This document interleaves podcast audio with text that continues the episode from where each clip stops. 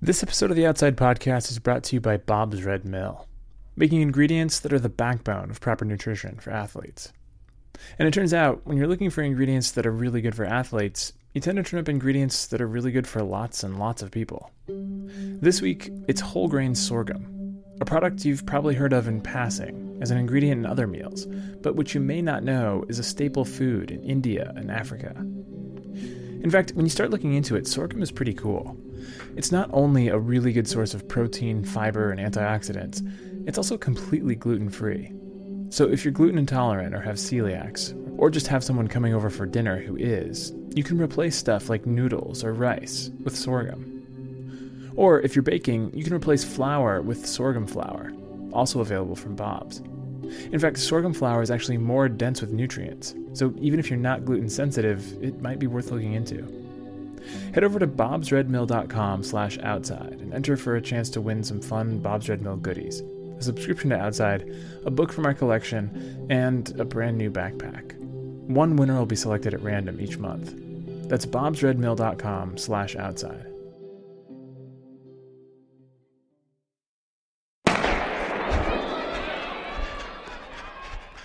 From Outside Magazine and PRX, this is Sweat Science Stories of Human Endurance. A few years ago, journalist Meaghen Brown started noticing something strange in her local ultra running community. I had a couple of friends who were struggling with something that seemed um, kind of unplaceable. Basically, they would do really, really well for like two or three years and then totally fall off the map. Meaghen was working it outside, living in Santa Fe, and hanging around with elite runners. And these guys were mysteriously slipping down the ranks, right when they should have been at the top of their game. So you have a really successful athlete who's like top of the podium, breaking records for about two years, maybe three, and all of a sudden they're not. Like it's not stomach, it's not an injury, it's just they don't seem capable of performing at the same level anymore. And then they'd just disappear from the sport. So Meaghen started poking around, asking the runners she knew if they'd felt or observed similar loss of ability. And a few of them said yes. A few of them pointed me in the direction of some runners that um, were dealing with this. A strange fatigue was infecting the ultra running community, like a virus, leaving runners confused with symptoms that seemed all over the place. These bizarre sort of leg cramps, loss of appetite, diminished libido, weird heart arrhythmias, debilitating staleness in your legs. Some runners would just try to push through it, convinced their poor performances meant they weren't training hard enough. Others would lay off for a few days or a week, but nothing seemed to work. Worse, no one really felt like they could talk about it, and most doctors could only shrug. After all, they're still running 80 miles a week. Test results were all coming back negative. How sick could they really be? So Meaghen kept digging, and in 2016 published an article on Outside called Running on Empty, which explored not only who was falling to this mystery ailment, but why. And she discovered it had a name overtraining syndrome.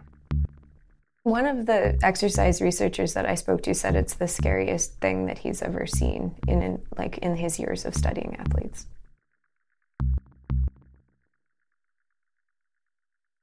At its most basic, overtraining syndrome, or OTS, seems pretty straightforward. Go too hard for too long without enough rest, and things start to go wrong. Ignore the signs and keep pushing, and things start to go catastrophic. But that explanation belies a question that has confounded researchers for decades. Basically, no one really knows what's happening to tip an athlete over an edge that they can't recover from. There's a ton of research out there on overtraining, and there's been you know, dozens and dozens and dozens of studies, at least going back to the 90s. This is outside columnist Alex Hutchinson, our guide throughout the Sweat Science series. Uh, the reason it seems like there isn't a lot of research on it is that none of it reaches any good conclusion. So it's not that, that this this is some new thing that is has just emerged. Um, it's just that we still don't, don't really know a lot about it. But people have been trying to figure out what overtraining is for, for quite a long time now. So OTS is sort of a boogeyman for endurance athletes a ghost of a sickness that leaves you a shadow of your former self, with few answers and fewer options. And while Meaghen first noticed OTS in the ultra running community, those aren't the only athletes it can affect. Anyone who's seriously devoted to their sport, who takes a more is more approach to training, and constantly pushes to the edge, might come to find themselves completely, inexplicably fatigued. What do you do when your whole life has been about competing at an elite level, and suddenly you don't have the energy to pull yourself out of bed? To tell that story, I'm going to hand things off to producer Robbie Carver. And to learn more about what happens to the body during OTS, we're going to stick with our habit of diving into an obscure sport you may not be all that familiar with. Yeah, so the sport of biathlon pairs cross country skiing, so this high aerobic and anaerobic demand sport, with marksmanship, um, or in the case of biathlon, um, shooting a 22. This is Corinne Malcolm, former racer for the U.S. national biathlon team. And so it's very popular in the US every four years when we see it on TV during the Olympics, and we're like, wow, that's really cool. Um, and I love seeing it grow in popularity every four years and then kind of like fade into the background again. The biathlon originated in Scandinavia, where soldiers prided themselves on their ability to shoot accurately while on skis. There's a few different types of events, but basically, competitors skate ski as fast as they can around a course with a rifle attached to their back. And every time they complete a lap, they ski into a gun range and attempt to shoot down targets, each a little larger than the diameter of a golf ball. Miss a target, get a penalty. Either a fixed time or a penalty loop that you have to ski mm-hmm. before getting back onto the main course. So you have to not only be an incredibly good skier, but you also have to be able to settle down quickly enough on the range to be a fast and accurate shooter. It's all out physical intensity, paired with precision motor skills and arguably the most demanding endurance sport in the Winter Olympics. Imagine sprinting as hard as you can, and then immediately trying to thread a needle on your first try. The goal is to just be so efficient and so smooth and have it just be clockwork because um, you want to be, you know, on the mat and off the mat in 25 seconds, um, which is crazy.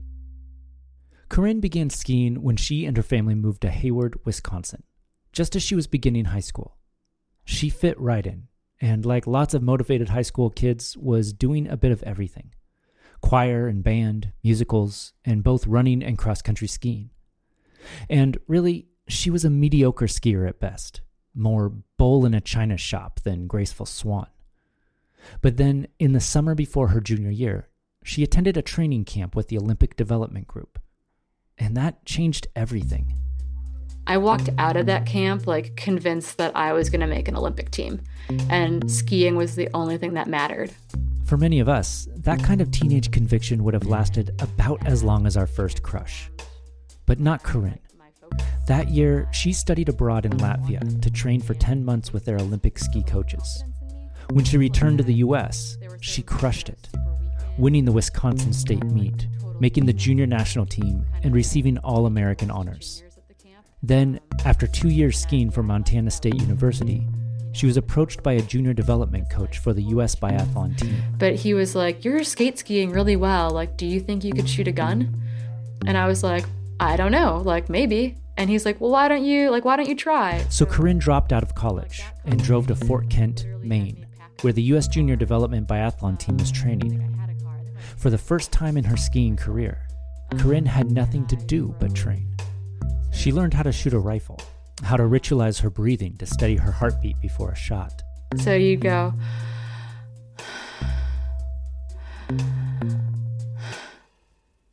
And it's on that cut off exhale that you then kind of take that next shot in. And under the watchful eyes of careful coaches, her skiing improved rapidly. Um, I won junior national trials, which meant that I had a, a paid a paid spot on the junior junior national team to go to junior worlds. By the end of that winter, she was named to the senior national team. She moved to the Olympic Training Center in Lake Placid, New York, and became the team's youngest member. The risk she took dropping out of school to pursue skiing full time had paid off. Um, I like felt like I had taken that next step on the pipeline and dove in like head first. Was like so gung ho to make a good impression, to like proved that I like had earned my spot on the team. This should have been the moment in Corinne's story where everything came together and she flourished. Her hard work, dedication, and willingness to risk it all paying off with a spot in the Olympics just a few years away. But instead, this is the moment where the clouds started gathering and the skies began to darken. And it began with a single directive from her new coaches. The only goal from the coaches was for me to keep up. And I was like, I was willing to, you know, like that was, I was like, okay, like I'm going to keep up. And we need to pause here for a moment, because in order to understand overtraining, we need to understand how training works, period. And why being told to just keep up was really, really poor advice. Imagine your fitness is a small foam buoy floating in the water. That waterline, that's your base level of fitness. To improve, you have to put stress on your body. Whether that's lifting weights, running, or cycling, you can imagine any hard activity, any fatigue, as a force pulling that buoy underwater. Then you rest. Let go of the buoy and it shoots back up to the original waterline. What's more, if you get adequate rest, your fitness buoy pops up above the water, at least for a while. That's called compensation meaning your body adapts to handle a higher level of stress. And if you apply a new load right before that buoy begins to descend again, the buoy will rise even higher after the next rest cycle. Do this over and over, and your fitness builds. But here's the catch if you don't allow your body enough rest, and you apply more stress on your body, it's like grabbing that buoy before it's reached the surface and pulling it down deeper than before. Now, you need even more rest just to return to your base fitness, let alone reach compensation. Repeat this enough times, pull your buoy deeper and deeper, and you'll hit the bottom of the ocean. So, training is a bit of a Goldilocks problem. Train just hard enough and rest just long enough, and you'll get better, more fit. Train too hard or rest too little, and the fatigue pulls you farther and farther underwater, leading to underperformance, illness, and injury. Which is why it's absolutely essential for any high volume athlete to be on an individualized training plan. What might propel one athlete upwards will just drag another down. I was training with the men's team, and I remember being like, "Hey, Lowell, like, what do you have today?" And he's like, "Oh, I have, you know, X number of eight minute intervals. And I was like, oh, me too. And and like I'm 20 and Lowell is 30 and is on like, you know, is the men's the men's national team and I'm I'm doing the exact same workload as these guys. Um, and that makes no sense. Like as as a coach, like that makes that makes zero sense to have like this cookie cutter program that's somehow supposed to be enough for the high performing men on the team and also like your like younger junior female athletes. And so I was slipping through the cracks kind of during that whole thing. It's important to note here that there's a certain type of athlete more prone to overtraining than others. The kind that, when told to do eight interval repeats, do 10. And Corinne, she was that type of athlete. So I'd say that one of my like biggest strengths as an athlete is I have no understanding of my own limitations. Um, and I'm pretty stubborn and I'm very competitive. But without that being reined in by someone, it's really easy to to have all those strengths be your biggest downfall. Rather than back off from workouts she could feel were too intense, she dug in. Like I wasn't gonna cut a workout, and I wasn't gonna do less, and I wasn't gonna question why I was doing what I was doing because those were all like threats to my pipeline. But we need to be careful here because while Corinne may have been overtraining, at this point she was still a far cry from overtraining syndrome. OTS exists on the far end of a continuum of stress on the body. Because in addition to the normal stair step improvement we talked about earlier, there's another idea called functional overreach, which means an athlete intentionally overcooks it for a training block. By the end of that sort of block, by the end of, let's say, a week long training camp, uh, you, you don't feel like a million bucks. Your legs are heavy, and there's a good chance that your times in workouts or your times uh, whether if you know if you're running or cycling, whatever the case may be, that your pace is lower. You're working just as hard, but you've actually gotten slower, which seems counterproductive. But if you've if you've judged it right, then you ease up for a few days, and you're gonna find that then you make the big gain. That, that so and so that's called functional overreaching. Hit this balance correctly, and your fitness buoy launches out of the water in what's called supercompensation, giving you an extra boost to your fitness but push a bit too hard or fail to take enough rest, and you've entered non functional overreach. Three days later, your legs are still dead. And a week later, you're not faster, you're just barely getting back to where you were two weeks before. And, it, and you're not better off than you were. You, you, have essentially wasted that training block because you pushed yourself too deep into the hole. And that's so that's non functional overreaching. So even though Corinne was definitely being pushed too hard in training, the fact that she was able to get just enough adequate rest did mean that for the first winter, she continued to improve, staying just barely on the functional side of overreaching. I made an IBU Cup team, um, which is kind of like the minor leagues of the World Cup for biathlon. Um, was showing a lot of promise and like had a pretty good year like raced well at senior nationals at the end of the year um, was by all means like keeping up but athletes should only attempt this kind of functional overreach a few times a year, right as they're trying to hit peak fitness for their most important races. Corinne, in contrast, was putting herself there over and over again, and her body could only keep up for so long. And she knew it. But I did realize at that point too that I like needed to do something a little different. Like I could tell that I wasn't super I like I wasn't finding a lot of satisfaction in like this keeping up notion. But there's more to this than just dissatisfaction. If there's anything we've learned during the Sweat Science series, it's that the mind is essential to fitness. And if there's anything researchers have learned about OTS, it's that consistent mental negativity is the proverbial canary in the coal mine.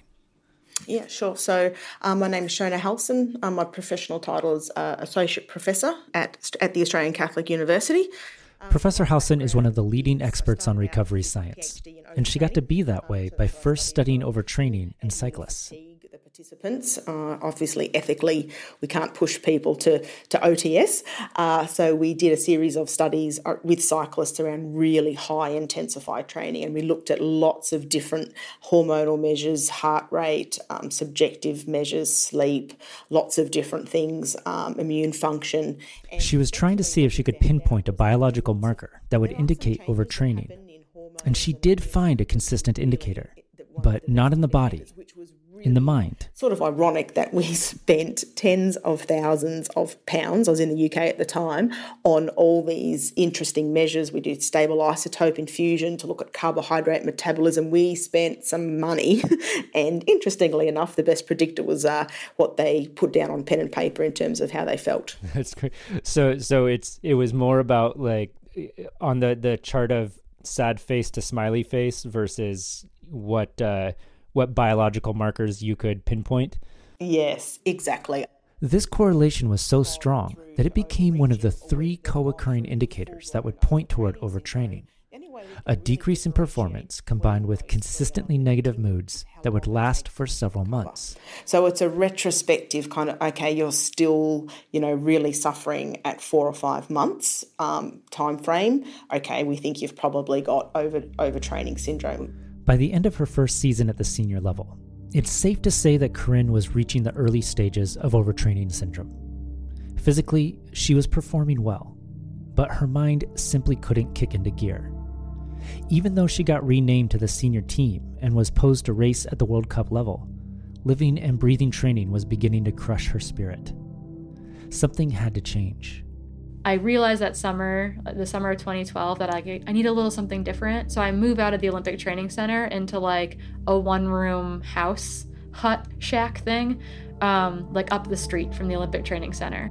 Perhaps she thought the problem wasn't how much she was training, but that she didn't have anything outside of training to give her a sense of balance. And this is a common issue with OTS. Because it can manifest in so many subtle ways, athletes often search to place the issue in something concrete. Corinne placed the blame for her mental fatigue on how all consuming life at the Olympic Center was. Moving out was an attempt to get some separation from her athletic identity. But it didn't help, and Corinne's general mental fatigue began to spiral into full blown depression. The kind that made sleep incredibly difficult, but getting out of bed feel impossible. Like, this is only a year into being on the senior national team, and there were points that summer where, like, getting out of bed, like, was a victory. It should go without saying that getting adequate sleep is essential to recovery, and that poor sleep is correlated with OTS. Corinne's workouts began to feel harder, and even the easy days were a struggle. It's a sign of fatigue that Dr. Halson calls uncoupling. So, for an example, is you might be able to sit um, fairly comfortably at a certain pace for a certain duration. If you know, if you're a runner, you've just it, this is just sort of you, you you're naturally normally able to do this, but all of a sudden that starts to feel harder. So your perception of effort kind of uncouples um, from your your physiology, and all of a sudden you either can't do what you previously did, or you're doing what you previously did, but gosh, it feels hard. And for Corinne, gosh, everything felt hard. My easy heart rate was way too high. Like if I went for an easy run, it would skyrocket. But then when I would try to do intervals, my heart rate would be low. Like it wouldn't be resting levels, but it wouldn't be, you know, at my threshold heart rate or at my VO2 max heart rate. It would be much low, it'd be blunted. It'd be much lower than that.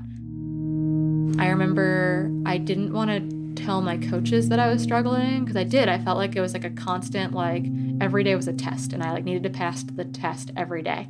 And she would be damned if she was going to show weakness or fail or even admit to herself that anything was wrong besides her own motivation. Like you're like, well, obviously I'm just not training hard enough. Like that's why I don't feel good. It's not because I'm tired. It's not because I haven't rested. It's not because I'm not fresh. Um, it's because I'm I'm out of shape. Like I was like, okay, like clearly, clearly I like, can't cut corners. Like I need to do like they say 20 hours. I'm training 20 hours this week, um, and that like that has repercussions. And so often the cycle is self-reinforcing that you're you're you're maybe on the verge of overtraining or maybe you're just in functional overreaching but you conclude that this means you're getting unfit rather than that you're overtired and so you push harder and that and that's that's where I think a lot of people people who end up digging the deepest holes for themselves often do it because they they sense something is wrong and their response is to work harder rather than recover more. We'll be right back. So earlier we heard about sorghum and how you can replace other types of flour with sorghum flour. But there's actually a more interesting use for it. If you go look all over the Bob's Red Mill website, if you're looking at stuff related to sorghum, they have information about something called sorghum popcorn. Oh, they're really going now. Apparently, if you simply heat up the sorghum kernels, they'll pop, and you can eat them like popcorn. It was so interesting I had to try it. Cool it down, cool it down. And it turns out sorghum popcorn is just like popcorn, except tiny. For more info, go to bobsredmill.com slash outside, and remember to enter to win an assortment of prizes. That's bobsredmill.com slash outside. What's remarkable here is that really none of this should have happened. Even though elite level athletes are training under extreme loads, it's rarely the professional that is bouncing from doctor to doctor trying to figure out what's wrong with them. Dr. Robert Umreen, a sports physician in Missoula, Montana, who specializes in treating overtrained athletes, gives the example of one of the Olympians he works with. Um, a high level, Olympic level athlete. And uh, he'd always uh, entertain me because I'd ask him what he was up to, and he's like, "Oh, I'm going to take a nap." And I was like, "Well, geez, it's like it's four o'clock in the afternoon." He's like, "Yeah, I usually nap between three to five o'clock. Then I get up and I kind of socialize for about an hour, and then I go back to bed and get like 13 hours of sleep. Then wake up and." He probably trained 35 to 40 hours a week through cross training, strength training, etc. But at the end of the day, he also slept 14, 15 hours a day. Um, and he never really had problems with, with the overtraining type of concept because he had adequate time to rest. He had really nothing else in his life except his sport. With this in mind, it's easy to see why overtraining syndrome began disproportionately plaguing the ultra running community, which, especially 10 years ago, had little professional infrastructure and was largely made up of amateur athletes trying to juggle everyday life with training for 100 mile races. On the flip side, I, I got a phone call for a consultation once from a, a man who had seen, every doctor that he could possibly think of seeing, and he was desperate for help. And just listening to his story, I asked him, "Well, what, what's your goals? What you, what's going on in your life?" And he said, "Well, I'd really like to run Western States 100. I, this is a big goal for me." And at the end of the day, I said, "Well, how long are you training per week? What your what's your running schedule?" And he said, "Well, I'm averaging between 100 and 115 miles a week." And I said, "Well, what else is going on in your life?" And he said, "Well, I've got uh, two kids under the age of five, and I'm uh, just got promoted at work, and I'm an executive for a high-level corporation." And the final answer I asked him is like, "Well, how much do you sleep?" And he said, two hours a night and that's it. it's like, well, I think we found the problem. What Dr. Umreen illustrates here is that it's rarely the training itself that tips an athlete over the line from non functional overreach into full blown OTS. Rather, it's the accumulation of stresses outside of training that does it. An athlete performing at the very edge of their ability needs everything else to be perfect getting enough sleep, eating enough food, and staying removed from the everyday pressures of life. Put another way, when you're walking a tightrope, every gust of wind risks knocking you down. And Corinne, she was facing a storm. First, there was the boyfriend. And during this, I also like, I was dating a teammate and then we broke up and we weren't very good about breaking up. Second, moving out of the training center not only increased her sense of isolation, but because she now had to pay her own living expenses, money was suddenly an issue. She became constantly anxious about her finances. The anxiety itself was another heap of stress, but even worse was the way she dealt with it. She sacrificed her nutrition. I was living a poor vegetarian lifestyle, I would say at the time, like not a very smart vegetarian. Um, and I was probably eating a diet that was like too low in carbohydrates and too high in fiber, and um, not enough fat and not enough protein. Despite needing to take in hundreds more calories than she was eating, Corinne didn't feel like she was starving herself. This has to do with a quirk of biology that begins to show itself as an athlete progresses towards overtraining. I mean, one of the things about exercise is one of the things it does is is it actually kind of sharpens the accuracy of your appetite signals. People who are getting exercise are far more likely to uh, eat a little, bit just unconsciously eat a little bit more or a little bit less, depending on whether they've exercised a little bit more or a little bit less.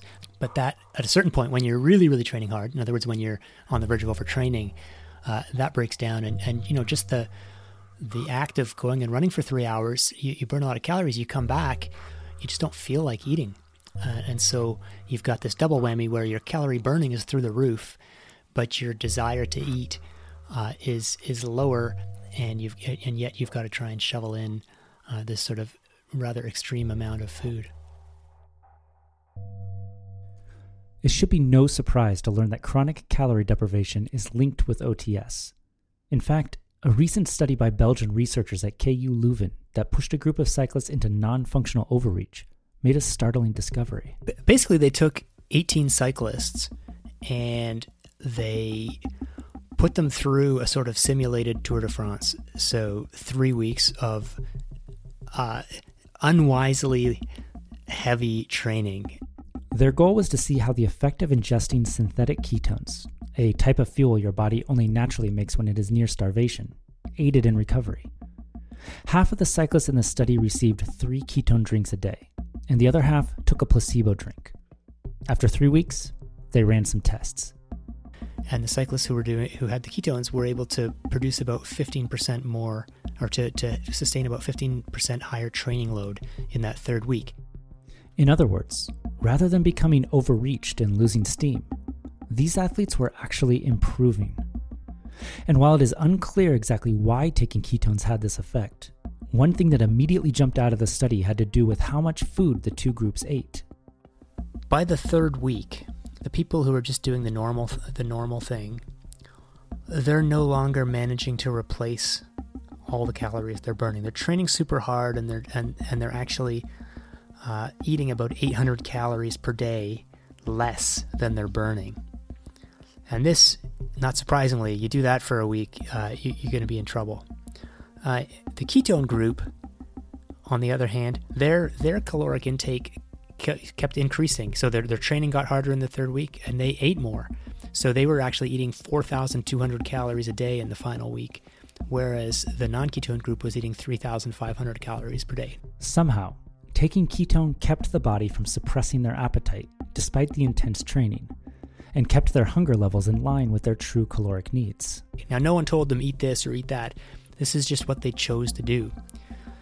So, there's a couple big questions. One is, why does taking ketones three times a day lead people to eat more? And the second is, is the positive effect we see, is the apparent sort of defense against overreaching, is that just because they ate more? And if so, maybe we can get some of the same effects just by being more diligent about not dropping into that that sort of zone where you're so fried and cooked that you just can't manage to or, or you don't choose or don't want to to eat as much as you actually need to. But Corinne, of course, wasn't taking ketones. And she was training as hard as an elite male skier while subsisting on a slim diet of vegetables and grain her caloric deficit snowballing over months of training. Add this to the depression, sleep deprivation, the pressure to perform, financial anxiety, social isolation, and relationship stress, and the only pipeline Corinne was on now was the one straight to overtraining syndrome. Although training might not have been too much, even if it was close to too much, adding any of those additional stressors to that create like the perfect storm to like spiral from overreaching, which is like an action, to the state of overtraining syndrome, which is a, like a final destination. It's not you don't you don't overtrain, you you end up there. Corinne continued to train through the winter, but her problems continued to mount. She kept getting respiratory infections, developed a persistent anemia, and couldn't perform at her normal level. She failed to make the national team.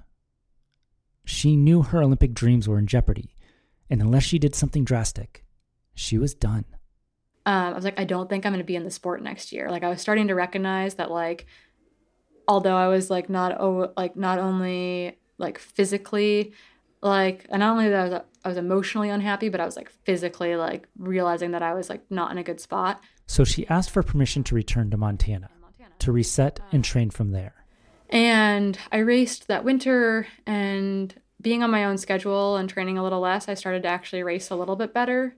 Um, but that was short lived, which is like very, very common in overtraining syndrome is that you have these periods where you can race really well or perform really well in workouts, and then you have these like major slumps. Her few good days became fewer, and the slumps got worse, longer, more severe. I would tell people like I feel like a six cylinder engine who can only use four cylinders, like at, at the highest level. Like that's all I can get to is four cylinders. And there's this like extra depth that I know I have or I have had that no isn't there or I cannot access. And that's, you know, what that whole like what that sensation was. It was just like, yeah, like you have no there's no energy there's no spunk. It's this kind of like deep and it's not like this surface level fatigue like oh you did a long run yesterday and now you're tired today. It's like it's deep. It's like it's deep in your muscles and it's deep in your body. And um, you get a good emotional cry in sometimes. Like you go for a run and then you just start crying for no reason. You have to have a little sit down like you'd be like out in the woods running and you just like need to take a sit down to cry for a little while but despite everything telling her to stop, slow down, and rest, she'd wipe her tears and continue to train. In August, Corinne entered the first round of Olympic trials and did well enough there to make it to the next round in October. If she could just hold it together, she still had a shot at becoming an Olympian. But by September, she knew she was done. I basically told the, the national team that I would not be continuing with Olympic trials and that I was sick, is what I called it. I said I was sick.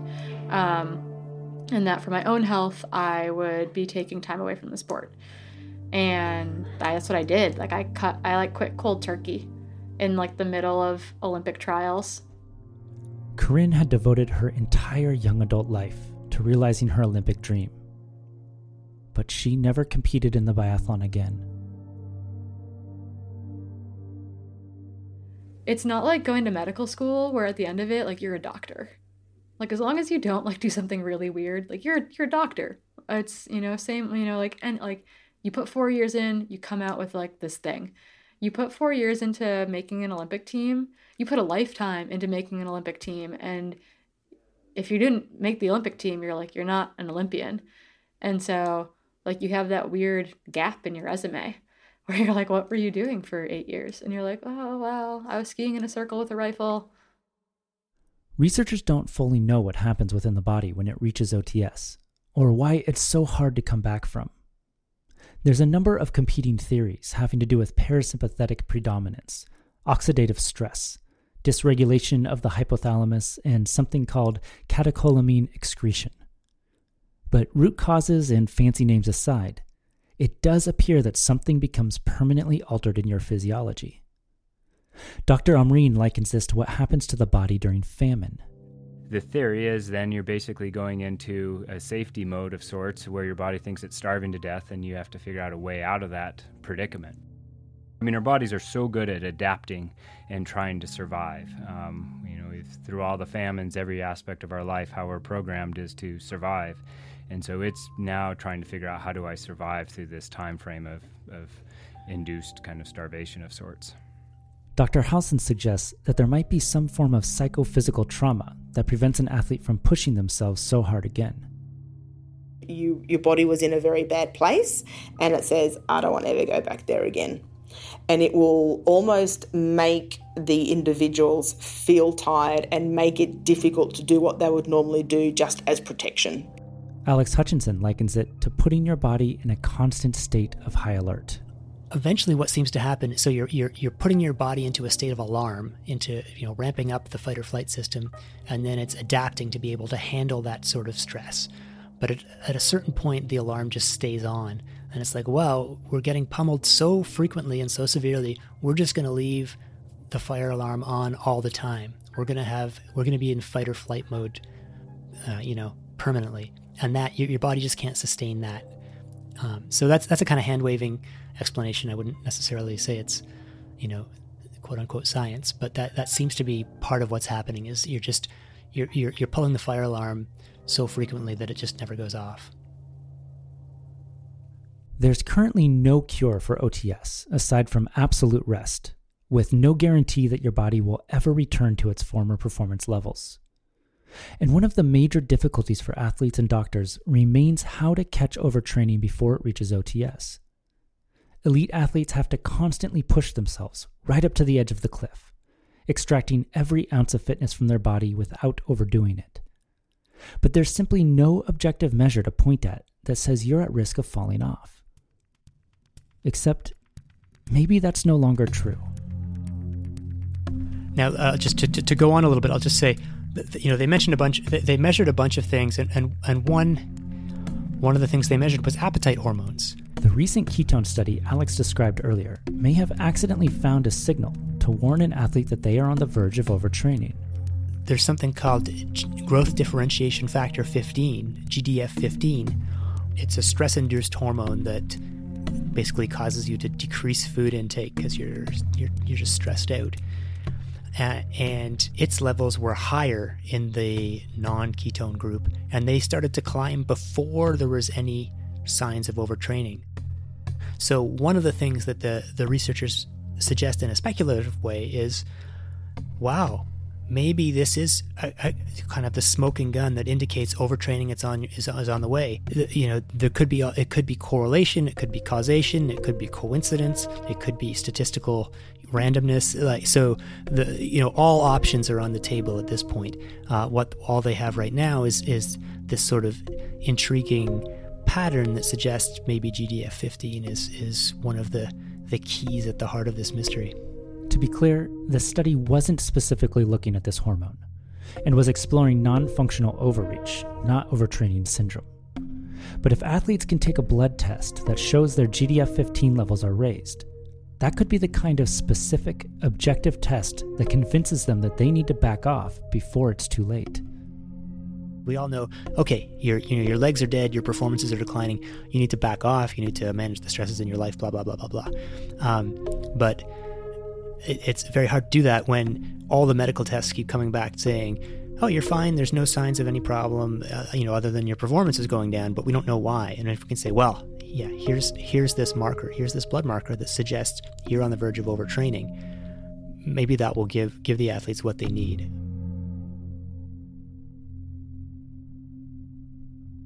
After walking away from the Olympic trials, Corinne re enrolled in college. If she wasn't an Olympian, she decided, she was a student.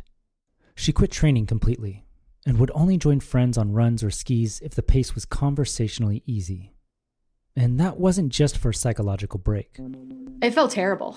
like, I think it took 18 months before I felt fresh again. Um, and I, I like distinctly remember like running with my then boyfriend, now fiance, like just running in Bozeman, like in town, and like being like, holy shit, I feel fresh. Like I like this is what freshness feels like. Like I have not felt this in years. Eventually, Corinne got back into sports, and today is not only a coach, but believe it or not, a professional ultra runner. And this spring, for the first time ever, I was like, I think I'm ready to like be a like a quote unquote serious athlete, um, whatever that means. Um, but I'm willing to like finally focus again, and I think that's kind of one of those final pieces of this whole recovery process is that I've kind of mentally recovered from like that what you know kind of was a traumatic experience and changed kind of my whole outlook on on sports. But even so, OTS has stayed with her. Like I'm still not the athlete I was. And like that probably sounds weird because I'm like a successful ultra runner, but I like there's a reason why I don't run like really competitive 50Ks because I don't have the upper part of my engine. Like I've never gotten that back. Um, and so like a hundred mile race, like I can suffer through because that's something that I, I have got, like I have those capabilities, but it's, there's no, there's no timeline of recovery with OTS. You may never get better. And uh, that's, that's, I mean, that's not great. if there's a silver lining to overtraining syndrome, perhaps it's this it forces you to reevaluate your goals, to decide what's truly important. If you've reached OTS, you've had to have dedicated an incredible amount of time and energy to your sport. OTS gives you the chance to step back and ask, what did that dedication actually mean? As as I am one to spiral, I was like, people are gonna be disappointed in me, my parents are gonna be disappointed in me, my coaches, my friends. Like I had all this like false external pressure that was really all internal. Um, and then as soon as I as soon as I like pulled the plug, I had the most like intense sense of relief. It didn't make me a quitter and it didn't make me a less valuable human being and it wasn't tied to my self-worth. Um, and like those are lessons that I've been able to take from that too, like coaching kids who are like stressed before races and you're like, are your parents still gonna love you? Like, is your sister still gonna love you? Am I still gonna love you? And uh, you're like, yeah, okay, like it doesn't matter how the race goes or how the season goes because like your self worth is not tied to it. And it, it took, I think, stepping away to realize that my self worth as a human had nothing to do with me as an athlete.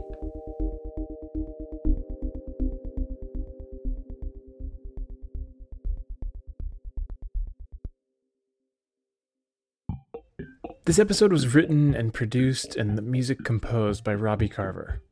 It was edited by me, Peter Frick-Wright. It was based on the article Running on Empty by Meaghen Brown. Michael Roberts is our editorial overlord. This episode was brought to you by Bob's Red Mill, helping athletes attain proper nutrition by providing them proper ingredients. More at bobsredmill.com. The Outside Podcast is a production of Outside Magazine and PRX. We'll be back next week.